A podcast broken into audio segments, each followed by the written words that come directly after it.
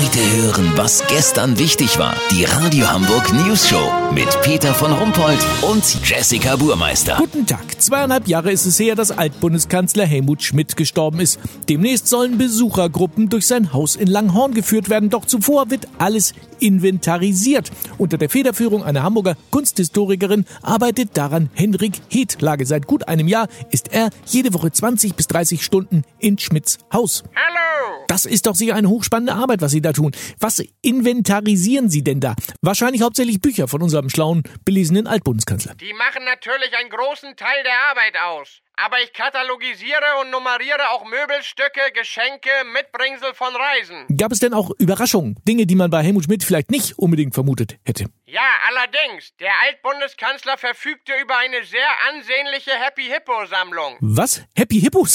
Sind das nicht diese, diese... Äh, Genau, diese kleinen Plastik-Nilpferde aus den Überraschungseiern.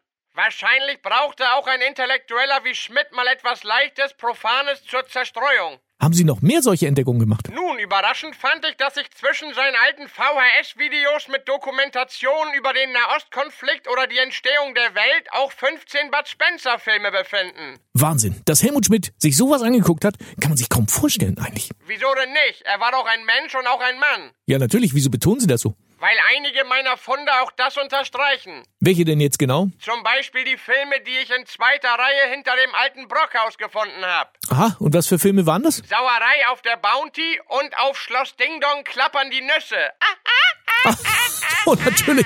Das musste ja kommen. Meine Güte. Kurznachrichten mit Jessica Baumeister. Neuheit für PS-Junkies. Mineralölhersteller bringt erste Duftkerze mit Benzingeruch raus. USA, US-Präsident Trump kündigt das Atombusenabkommen mit seinem Pornostarlet auf. VIPs, Tine Wittler zieht aufs Land.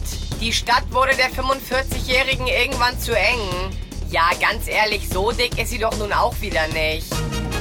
Fußball, Löw gibt heute vorläufigen Kader für die WM bekannt. Es sickerte durch, dass tatsächlich zwei Absteiger vom HSV mit zur WM fahren. Allerdings privat. Das Wetter. Das Wetter wurde Ihnen präsentiert von Potzblitzunwetter. Verhageln die schönsten Sommertage. Das war's von uns. Wir hören uns morgen wieder. Bleiben Sie doof. Wir sind's schon.